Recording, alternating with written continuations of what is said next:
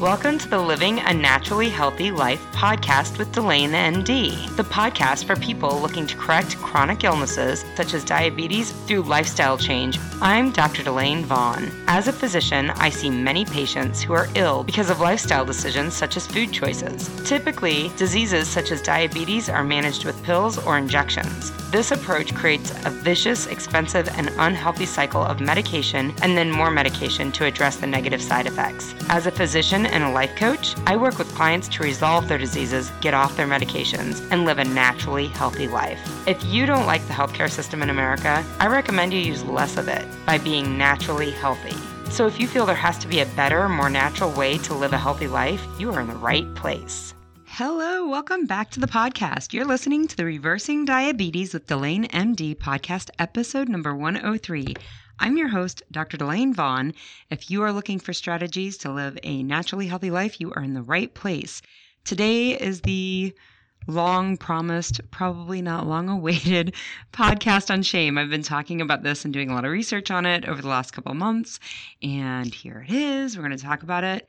Before we dig into the topic of shame, I do want to give a quick plug for upcoming podcasts there is going to be a conversation with one of my clients, an interview with one of my clients.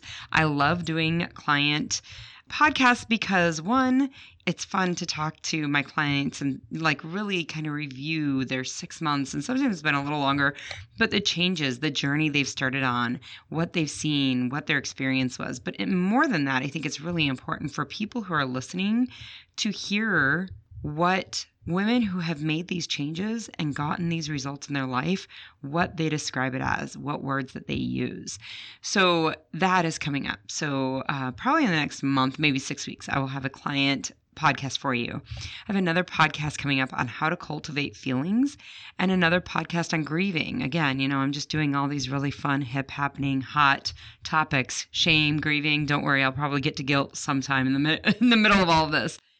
But this one on grieving isn't going to be what you think it is. But learning to grieve appropriately is really necessary for learning to leave unhealthy habits behind us. So make sure you're hitting subscribe so you don't miss any of these podcasts. So let's talk about shame. Before we get too deep into shame and what it is, I want to discuss why it's important because, again, it's this very heavy idea dealing with shame. However, it's really important to understand how shame is keeping us from the results that we're wanting to get. So, I do want to talk about that before we dig into what shame is and what it does to our brain. And then, how do we have strategies to un do shame and not really undo shame, but really deal with it in a more productive way. So, shame researchers and research on shame shows that shame is the one emotion that human beings will experience that erode the part of ourselves that believe we are capable of change, that, we, that believes that there's something different. So, where I see this in women when they come to work with me, so before my program, they're having thoughts like, I can't believe I let myself get this bad. I knew something bad was going to happen if I didn't get this under control. I can't go and see my old friends. I can't go to my high school reunion. I can't go to my college reunion like this. I'm going to have to eat funny. I don't look the way I want to look. I can't go anywhere looking like this. I know better than this. The doctor told me, but I didn't listen, and I can't go back and see them if I haven't made some kind of progress. I've only gotten worse, and anybody can see this.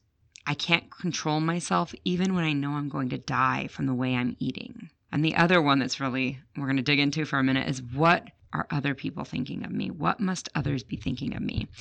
This is actually a, a lose lose question. This is the worst kind of question anyone can ask themselves. There's no way to answer this question that leads to anything good, right? No one ever says, What must others be thinking of me? Oh, they must be thinking I'm doing an ep- epic job at fixing this. I just can't see it. Or nobody ever answers that question with everybody except me clearly sees I'm rocking the face off of this. That never happens. What others must be thinking of me is a shitty question. When we ask ourselves shitty questions, we give ourselves shitty answers. It's really simple. I have an Instagram post. It's pretty old, it's a couple years old, but it says shitty thoughts get shitty results. Questions are just a different form of thoughts. If we're asking bad questions, we're going to get bad answers. That's what, what it comes down to. So recognize that that question's going in your head. There is no benefit from coming to that. there's no benefit coming from that question. So figure out what the answer. What do you believe other think others are thinking of you? Because that's really where you're going to move beyond that question. I've actually heard diabetic clients talk very darkly, have a very dark, grim prognosis of their situation. Things like, I am on my way to death, I might as well be dead. This all comes from shame. Shame can be a very dark thing. When we think these kinds of thoughts, it never leads to any effective life changes. When we have the thought, I can't believe I let myself get this bad, it does not lead to eating healthier or healthier habits or any habit changes.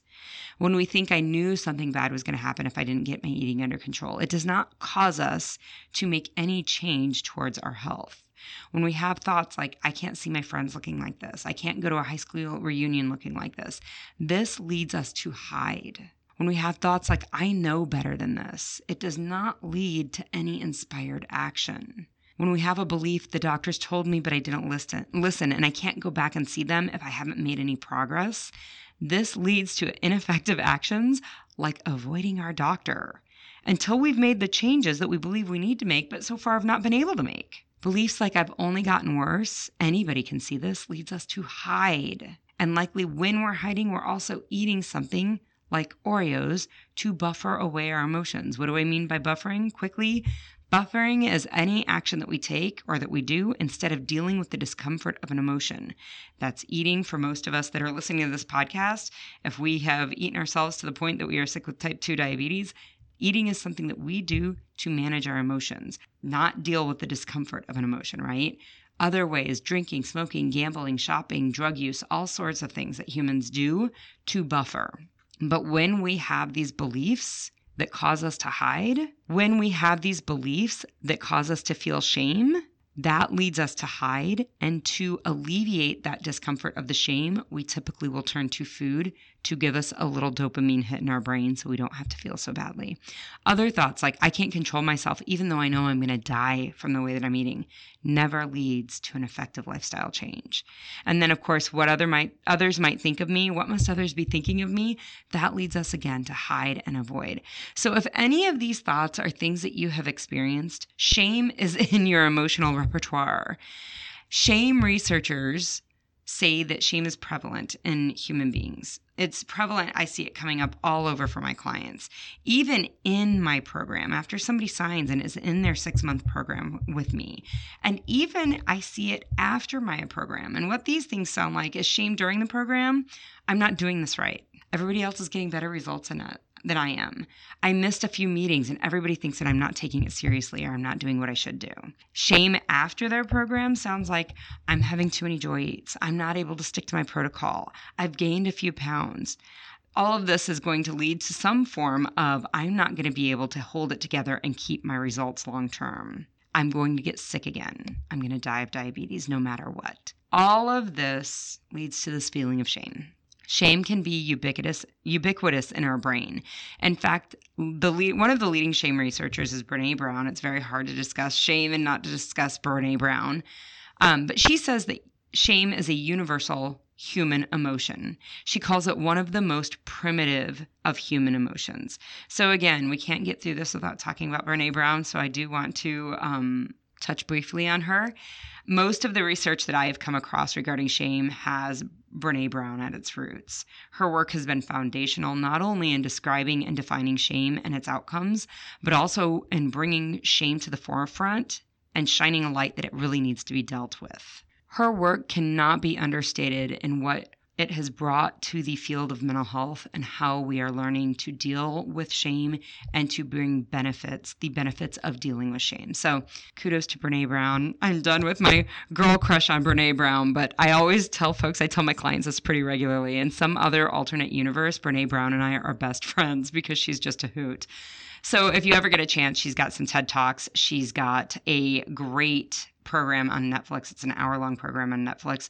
She's just amazing to listen to, and her research is amazing. And she's very witty and funny and down to earth. And I just think she's amazing. So check her out. But let's dig into all the fun that shame brings. So, shame define. Now that we've talked about all that other stuff, where we see it, how it shows up in our life, and why it, you know, it's such a problem and how, you know, really it's everywhere. It just really courses through our existence. Let's dig into the nitty gritty about it. Let's define it. So, shame is defined as a highly unpleasant, self conscious emotion arising from the sense of there being something dishonorable, immodest, or indecorous in one's own conduct or circumstances. So I know what dishonorable and immodest mean. I did not know what indecorous mean, and maybe I'm mispronouncing it. That's possible. But when I looked it up, it means not in keeping with good taste and propriety. It's improper. So I, I like improper better. But what I did really like about this definition, there are other definitions that I've come across. I like this one because it's talking about our feelings, like this unpleasant, self conscious emotion or feeling that comes from the sense of there being something dishonorable, immodest, or improper about our conduct or our circumstances, right? Because so many times people will feel shameful about they're where like they came from the wrong side of the tracks or they didn't have you know the best education or whatever that will create shame in a lot of people so i think it's really important to see that it's not only about our conduct and our actions but it's also about things that are totally outside of our control so i really liked that definition I want to point out that guilt is a similar emotion. The difference between shame and guilt is shame is something that we give as a description of ourself. I am bad. I am unvaluable, I am unworthy, I am this thing. Whereas guilt is a description of an action. I did something bad. I did something unworthy. I did something not good. So that's the difference between those two emotions. And I wanted to point that out. Many of us were brought up with guilt and shame in our families, our cultures, our society. We were taught to believe that shame would drive us to behave in a certain way that was more becoming of others' expectations. And this seems reasonable, if not totally common. And I certainly heard phrases like shame on you more than once as a child child. But if we look at shame in a pre modern situation, pre modern living, they believe, like social scientists, anthropologists, um, archaeologists, believe that shame seems to have served the purpose of managing behaviors and keeping one in line with societal norms. As I've discussed in the past on the podcast, fitting in or being part of a tribe was very important in pre modern living. It gave an individual a survival advantage being ashamed about stealing from an, another member of your tribe or stealing a mate or not sharing when one was in need, that may have had a survival advantage pre modern.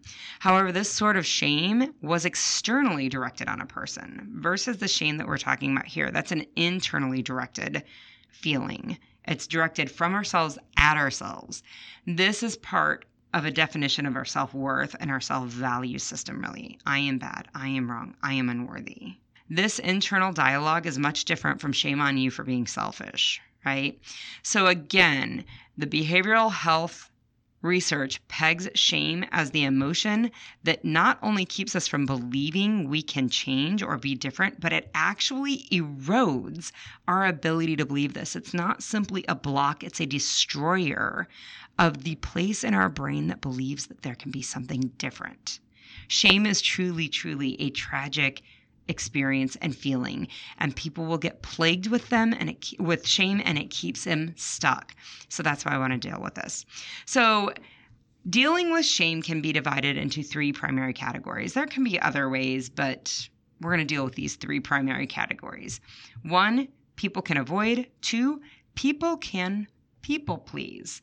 And three, people can deal with shame through aggression. So avoiding is pretty straightforward. You're running, you're hiding, you're not dealing with it, you're not going into the situation. People pleasing is very interesting. So if you are shamed by your aunt for wearing too short of a sh- skirt instead of addressing it head on, and if you like internalize that shame right instead of addressing it head on and you know saying no i don't believe that and challenging your aunt's 10 cents on this, right? Like that's one way to deal with it. But people pleasing means that you just always wear a skirt that's a little longer when you're around your aunt because you don't want to hear her shaming you about it. Okay.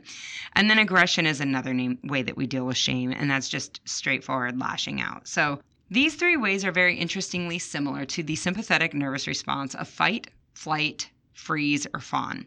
So, flight and freezing are, of course, seen as avoiding, right? Like either we run away or we freeze and we just don't do anything about it. That is avoiding. Fawning, if you didn't know what fawning was, because I didn't know what fawning was, I heard it a few months ago and I had to look it up.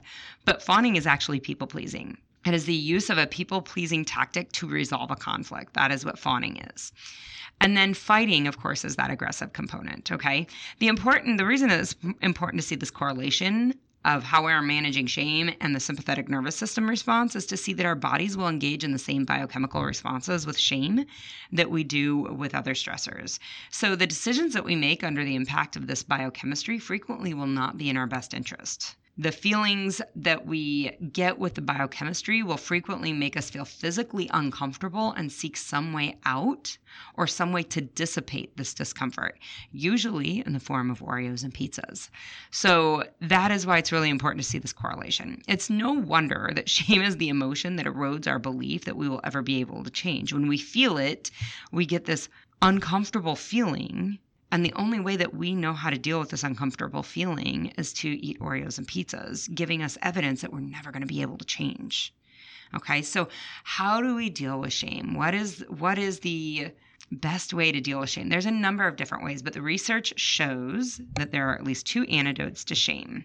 One, shining a light on it and two compassion so what do they mean what does it meant by what, do, what does it mean when i say shining a light on it it means talking about it it really means saying it. Maybe not with a random neighbor or the barista at Starbucks unless they're your best friend, most trusted friend. If they are, go for it. If your neighbor is your most trusted friend, yes, yes, that is your person. It also doesn't mean that you're talking with someone you don't trust or you know who or someone that you know will judge you harshly. We should be able to talk should and I say should, not in the good way, we should be able to talk with our families, but many of us know that families can be our harshest critics. Sometimes we need our harsh critics. This is not one of those places. Many siblings experience sibling rivalry far into adulthood, which means they are not the person that are going to help you shine the light on your shame. Finding a trusted friend who you trust loves you and you know they deal with you in a loving way sharing the thoughts that you're having about your disease, about your diabetes, sharing that with them, the feelings that you're experiencing from those thoughts. Those are the kind of folks that you want to have this conversation. If you're not sure you can trust anybody, take it to your therapist. If you don't have a therapist yet, it's probably time to get one. This is what is meant by shining the light on the shame. That light, that sharing, that talking about it dissipates the shame. Shame wants to hide, and light won't let it. The sharing of it won't let it hide. So talk about it, write about it. You all know I promote journaling. Shameless promotion of my Getting Started video on my website, www.delanemd.com. There's an e journal to help you start the journaling process and really hone in that journaling component. But writing about it is shining the light on it. Take it to your therapist, look at it. Do not let the shame hide. It grows in the dark, so bring it to the light. Okay. The second antidote to shame is having compassion. So, what does having compassion mean? What does it mean to be compassionate? A lot of times we can externally direct compassion. I can be compassionate with my child when they fall and skin their knee. I can be compassionate with my very best friend when she's going through a hard time. But directing compassion towards myself is hard. So, I came across the Oxford Handbook of Compassion Science. What? I was like, there's that? There's a thing. Yes, this is a thing. And it actually comes up with five steps for dealing with compassion.